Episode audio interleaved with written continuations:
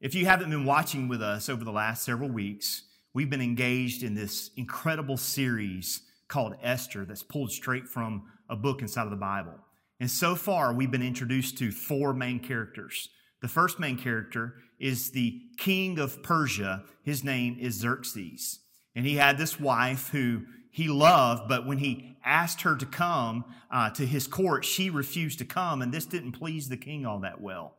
So, in a fit of rage, he banished her from the kingdom. And he started this, you know, this epic search for the next queen. And he eventually finds a beautiful young lady. This is our second main character by the name of Esther. The third main character is the, is the second in charge. His name is, is Haman. And frankly, Haman is a despicable human being.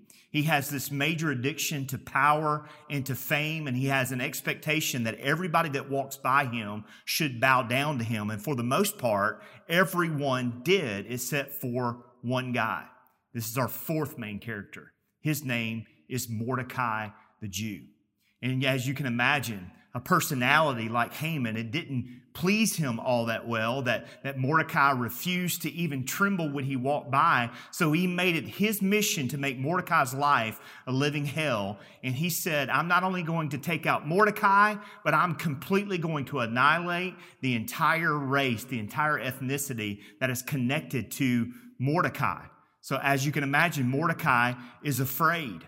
And this eventually makes it up the chain of command and it gets into the lap of Queen Esther, the decree that has been issued throughout the land that the Jewish people are supposed to be punished. And the way that Haman did it, he did it in sort of a way in order to manipulate the king through wealth because he just went before the king and he said, Hey, um, would you allow me to commit genocide against the Jewish people if it meant that you were going to get richer? And the only thing better than being rich is to get richer. And so, what the king did is he took off his signet ring and he handed it to Mordecai in order for him to carry out this decree. So, death is on the horizon. It's on the horizon for Mordecai, it's on the horizon for the Jewish people. And as I've said already, Esther found this out. And it just so happens that Esther is a Jew. Now, no one knows this, not even her husband. And Mordecai, in the providence of God, just so happens to be Esther's adoptive father. And Mordecai, through a process, comes to Esther and he says to her, You've got to do something. Who knows? You might have been brought into the kingdom for such a time as this.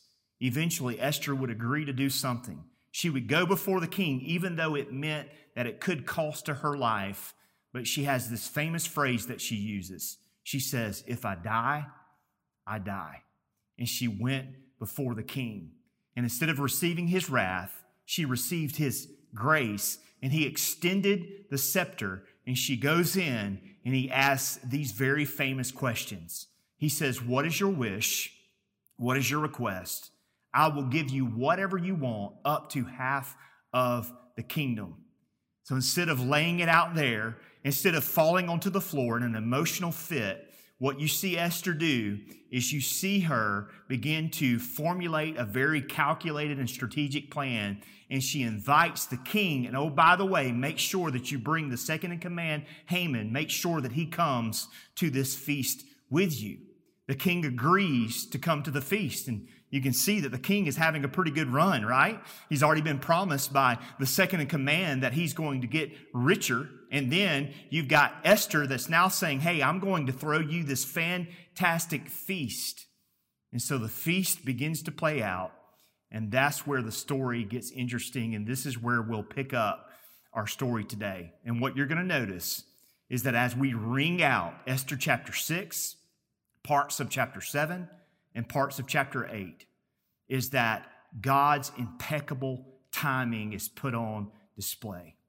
And my hope and my prayer for you is that as you watch this message inside of our series, Esther, is that you realize really quickly is that God's providence, is that God's plan and God's timing is perfect for your life. And no matter what you're going through as an individual, and no matter what's happening inside of your life, is that God is always on time, and you can take faith and trust in that even today.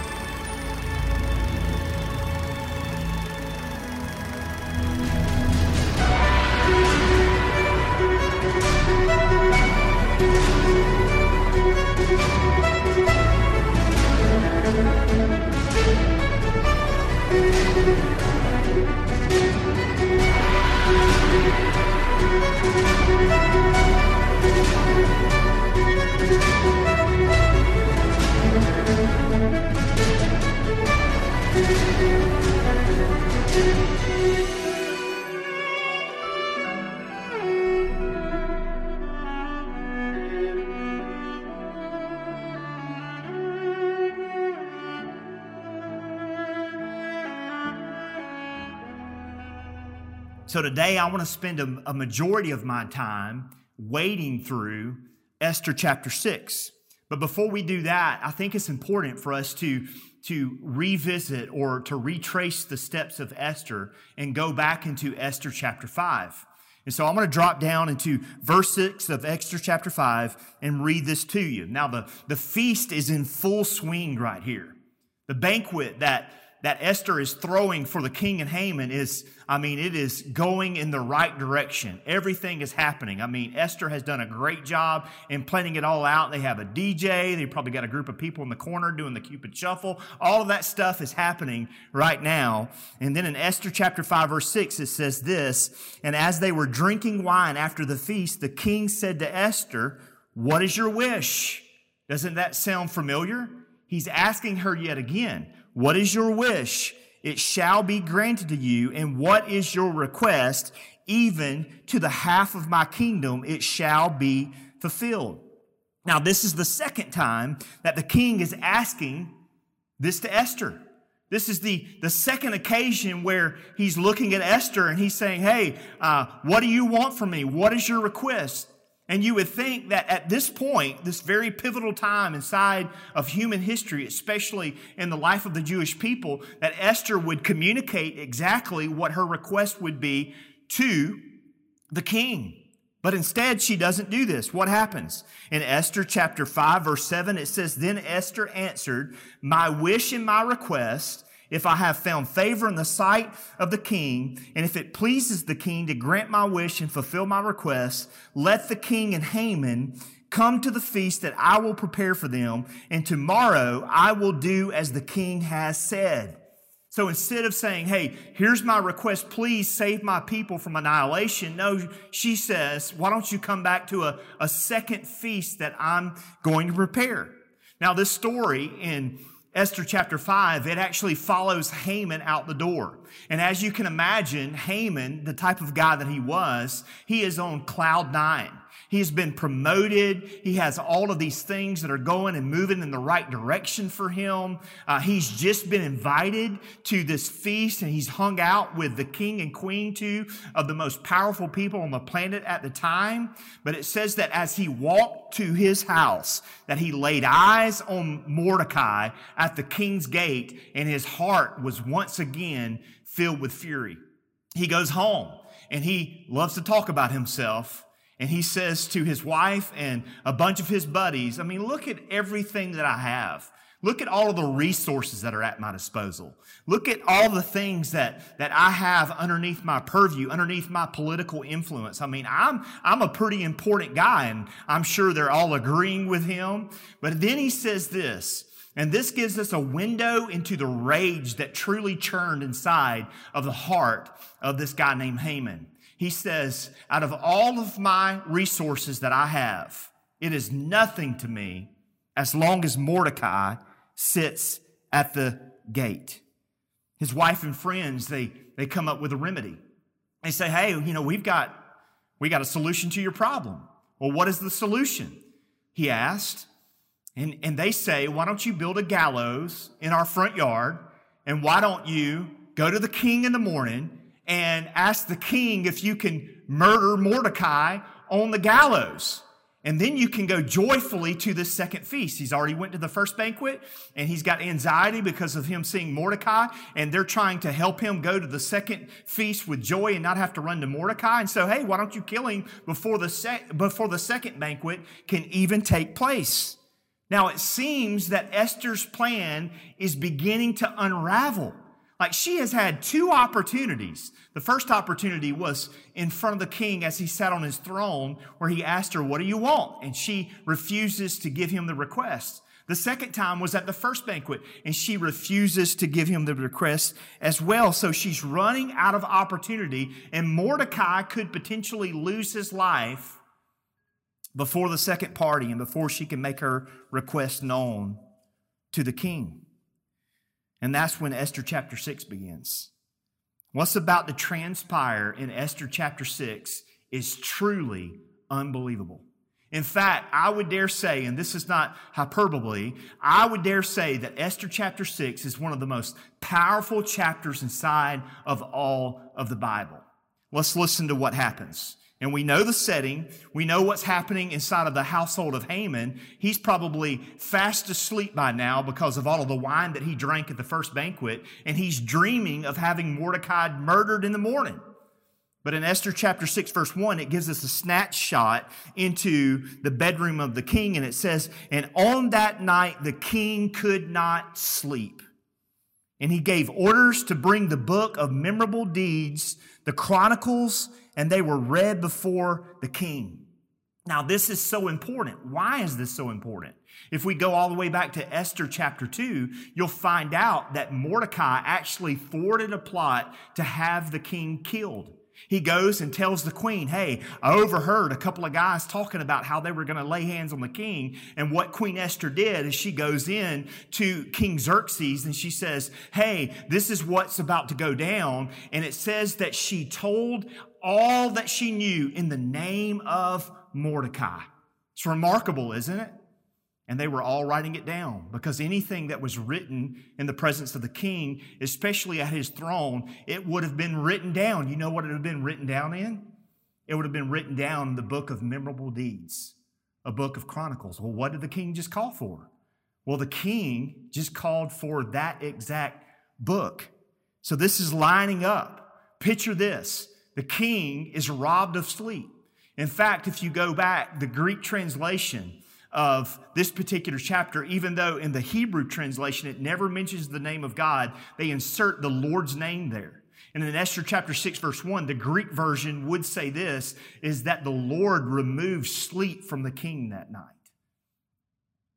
And on this night is when he is made aware of Mordecai's good deed, the plan that was going to have him killed was thwarted because of Mordecai going to Queen Esther. Now, the next couple of verses, the king is reminded of Mordecai's good deed. And then in verse three, it says this after the king is told, Hey, and this is what Mordecai did for you. It says, The king said, What honor or distinction has been bestowed on Mordecai for this? In other words, have we done anything for the guy? Like, has he gotten a gift card or anything? Like, have we done anything for Mordecai? It's awesome what he just did for me. What you just read to me is amazing. The king's young men who attended him said, Nothing has been done for him. So, this is where the timeline gets extremely interesting. Now, think about this. What is Haman doing? He's asleep. The king is awake.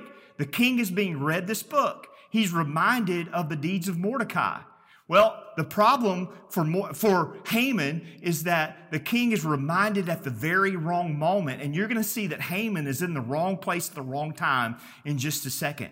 Haman rolls into the king's court and he's there fresh off of, of thinking through all of the ways in which he was going to have Mordecai murdered.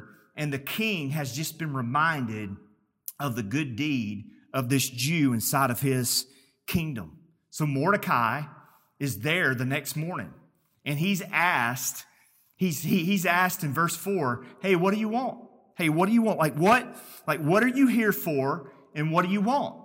And, and, and before he can get the words out of his mouth, the king, the king interrupts and in Esther, it says, so Haman came in and the king said to him, what should be done to the, to, to, to the man whom the king delights to honor?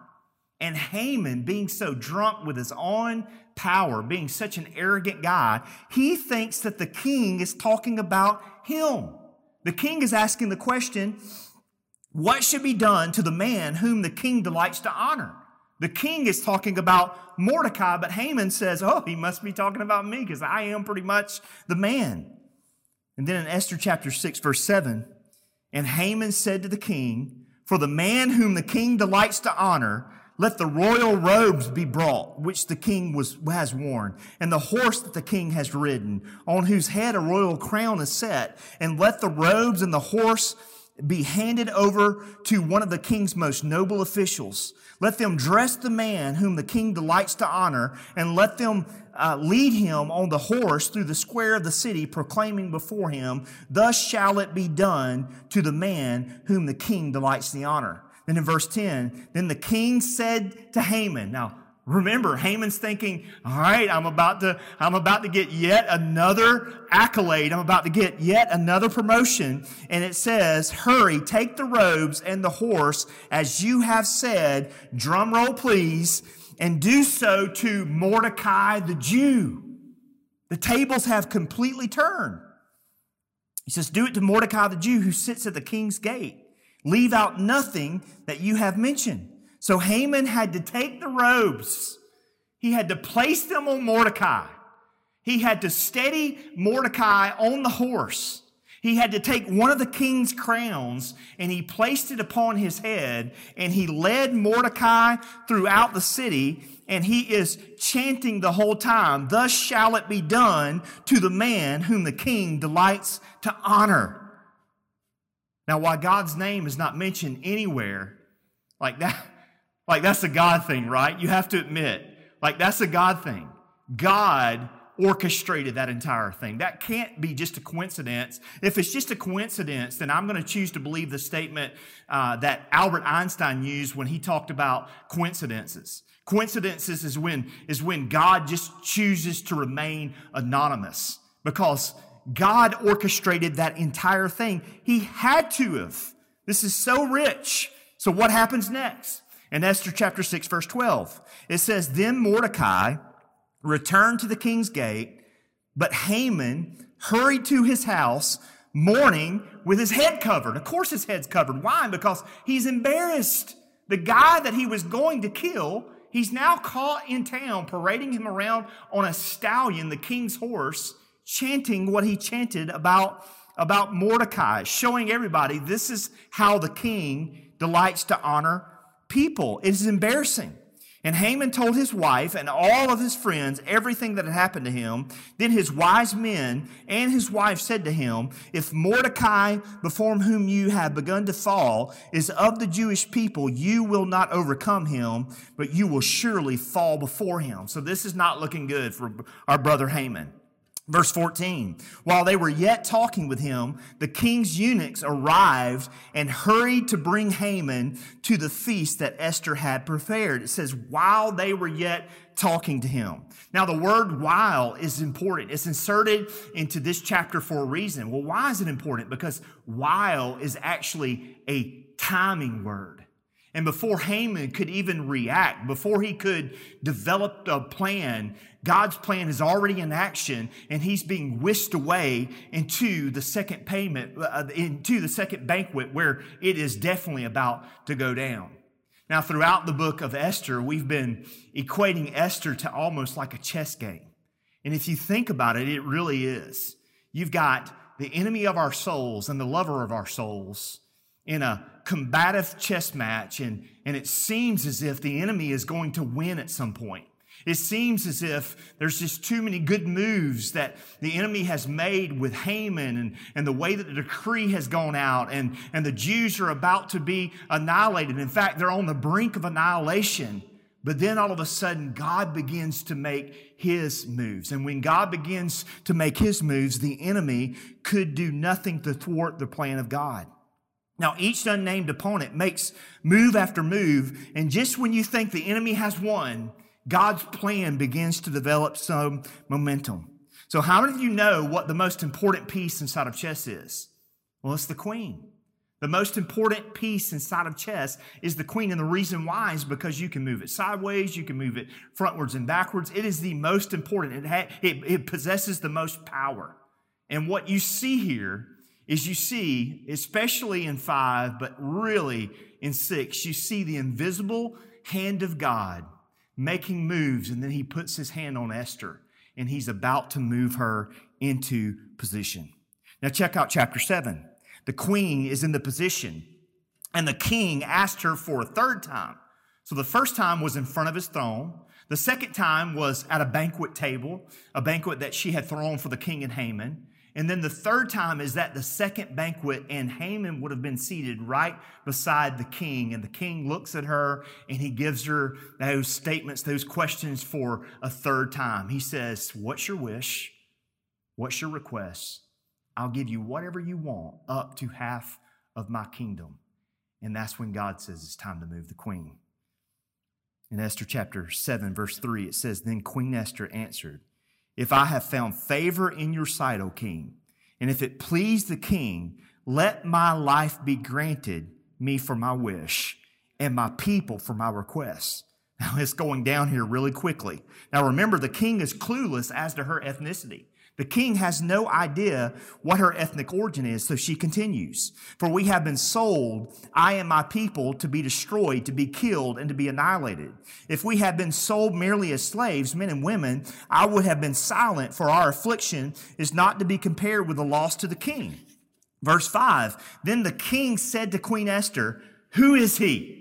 So she's got her man ramped up now. She's got him ready to fight. Who is he and where is he? Who has dared to do this? And then in verse 6, Esther said, A foe and enemy, this wicked Haman. And she points at him. Then Haman was terrified before the king and the queen. And the king arose in his wrath from the wine drinking, and he went into the place, the, he, he went into the palace garden, but Haman stayed to beg for his life from Queen Esther, for he saw that harm was determined against him by the king. And the king returned from the palace garden to the place where they were drinking as Haman was falling on the couch where Esther was. Queen Esther was sitting on the couch and Haman was falling on her, basically begging for his life. But the king, kind of knowing the manipulative nature of Haman now, he says, he says, will he even assault the queen in my presence in my own house? As the words left the mouth, they covered Haman's face. Then one of the eunuchs in attendance on the, uh, of the king said, Moreover, the gallows that Haman has prepared for Mordecai, whose words saved the king, is standing at Haman's house. So the eunuch, he, he, he went there, right? While, while he went there, that timing word, and he saw the gallows. It was in his purview, and he tells the king there's some gallows that is in front of Haman's house, and his desire was to hang Mordecai from it. Then in verse 10, so they hanged Haman instead. They hanged him on the gallows that he had prepared for Mordecai. Then the wrath of the king was abated. The story we just read, man, it is a case study on the perfect timing of God. More importantly, it's a case study on the power of the perfect timing of God. And it has so much relevance for us today. And what this passage is teaching us, what, what rises to the surface is that, is that it's all about God's timing. That life comes down to being all about God's perfect timing for our lives. Because if you break down Esther's encounters with the king, you can break them down really in three ways. The first encounter that she has with the king, if she would have made her request known, the request would have been right. Like it would have been a right request. Anytime you go and, and try to save yourself and your adoptive father and an entire generation from genocide, that probably would qualify as a right request. Wouldn't you think so? Of course. The second time that she's in front of the king at the banquet and he asked her again, What do you want from me? If she would have made her request known at that moment, it still would have been the right request. Then the third encounter that she has with the king, she finally makes her request known, but even still, the request hasn't ceased to be right. It's still a right request. Wouldn't you agree with that? So, in all three of the encounters that she has with the king, she has the right thing at her disposal. She has the right requests at her disposal. So, what does it come down to? It comes down to a matter of timing. It comes down to a matter of timing. You see, in the first episode, it wasn't the right time. She had the right thing, but not the right time. In the second, she had the right thing, but she didn't have the right time. But in the third, those two things aligned and she had the right thing and she also had the right time. You see, in our culture, because we live inside of a culture that's on demand, we think that all we need is the right thing and we can spring into action like tomorrow. Like we can do it like within the next hour. All we need is the right thing. But to say or to do the right thing at the wrong time is still a wrong thing. Think about this. Play this out. Play the scenario out inside of your head. What if Esther would have made her request known the first time that she was asked the question? Would it have been accomplished? Maybe. What about the second time? Perhaps. But maybe Esther chapter 6 would be missing from our Bibles because maybe Esther chapter 6 would have never happened. You see, the right thing aligned with the right time, and all of a sudden you see the providence and the provision of God. See, a lot of times I think that we often receive a version of God's will, but we don't receive perfect will. Oftentimes we receive you know, a, a, a, slice of God's will, but we don't receive the perfect will of God. And the reason why is because our timing is off. Our timing is messed up. We're misguided because we have the right thing. And so we just jump and spring into action instead of giving God time to work out his plan into completion. And you see this happening, not just in the verses of scripture that we just read, but you see it happening inside of the life of Esther. Like if you go and look through this entire book and you just highlight the things that happen inside of the life of Esther, you'll begin to see that Esther, that she aligned herself with the right thing, but she made sure before she disclosed what the right thing was that she was in the right context, that she was in the right tone, that she had the right, the right spirit about her, that she had all of the other components that were outside of our control. So, how did she do that? That's really the million dollar question, right? Because many of you may be watching this broadcast and you're thinking to yourself, okay, so uh, how do I do that? Like, how do I unlearn the, the things that I've deployed inside of this particular culture and, and learn something new? Like, how do I make sure that my right thing is aligned with the right time, the right context, the right place. How do I make sure I do that? So glad that you asked. If you look at Esther, there's three things that, that ring out of this entire book. You see Esther thinking and developing an intentional plan. Now, you're not going to find those exact words inside of Scripture, but let me tell you something. If she scheduled two banquets, if she put two banquets on the calendar, the sister had a plan. She had a very intentional plan. And what you notice is that, is that Esther did everything that was in her control, and then she left the things that were out of her control, she left those up to God. The things that were in her control, what did she do? She went to the king and she approached his throne like she could have been killed. That was out of her control, but instead of receiving wrath, she received grace. Like God set that whole conversation up. She just stepped in the direction and God kept her. Then the first banquet, like she could put together the banquet, she could throw the party, she could do all of those different things. That was in her control, but what was out of her control? It was out of her control for the king to ask her a second time. You see, the king asked her a second time. She didn't ask him, he asked her. That was out of her control, but God guided that entire conversation. What was in her control? Well, it was in her control to invite the king according to her plan that was inside of her head and heart. It was within her control to, um, to look at the king and say, Come to the second banquet and to set up all that stuff. But what was out of her control? Once again, she wasn't guaranteed that the king was going to ask her a third time, What's your wish and what's your request? But he did. And she made her request known. You see, she had an intentional plan. The second thing that you see Esther do is she gathered a group of people. Like she gathered a community. If you go back and look at Esther, before she went to the king, she told Mordecai, gather all of the Jews in this local circle and make sure that they fast for me for three days before I go and I have a conversation with the king. Get, get the people fasting, get the people praying. She gathered a community of people.